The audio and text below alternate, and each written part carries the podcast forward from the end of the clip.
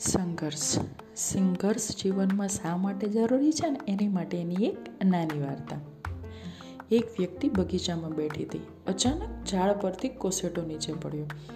એમાંથી એક પતંગિયું બહાર આવવાનો પ્રયત્ન કરી રહ્યો હતો. આ વ્યક્તિ એ પતંગિયાના સંઘર્ષને જોઈ રહ્યો હતો. એને પતંગિયાને મદદ કરવાનું નક્કી કર્યું. એથી એને બાજુમાં પડી લાકડી વડે કોસેટાનો એક ભાગ તોડી નાખ્યો, જેથી પતંગિયું સરળતાથી બહાર નીકળી શકે. પતંગિયું બહાર તો નીકળ્યું, પણ અવિકસિત હાલતમાં. એની એક પાંખ નથી એનો પાછળનો ભાગ ફૂલાઈ ગયો હતો, જેથી એ ઉડી ના શક્યો. એ વ્યક્તિએ એના વિચાર્યું કે સંઘર્ષ જીવનની એક પ્રક્રિયા છે.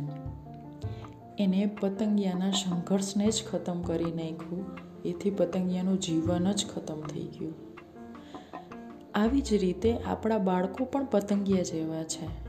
એમના જીવનમાં આવેલા સંઘર્ષને ખતમ ના કરો. સંઘર્ષને જુઓ. કેમ કે સંઘર્ષને ખતમ કરશો ને, તો એની શક્તિ ઓછી કરશો.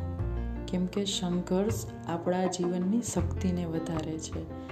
સંઘર્ષ આપણા જીવનનો એક ભાગ છે અને આપણને સંપૂર્ણ બનાવે છે.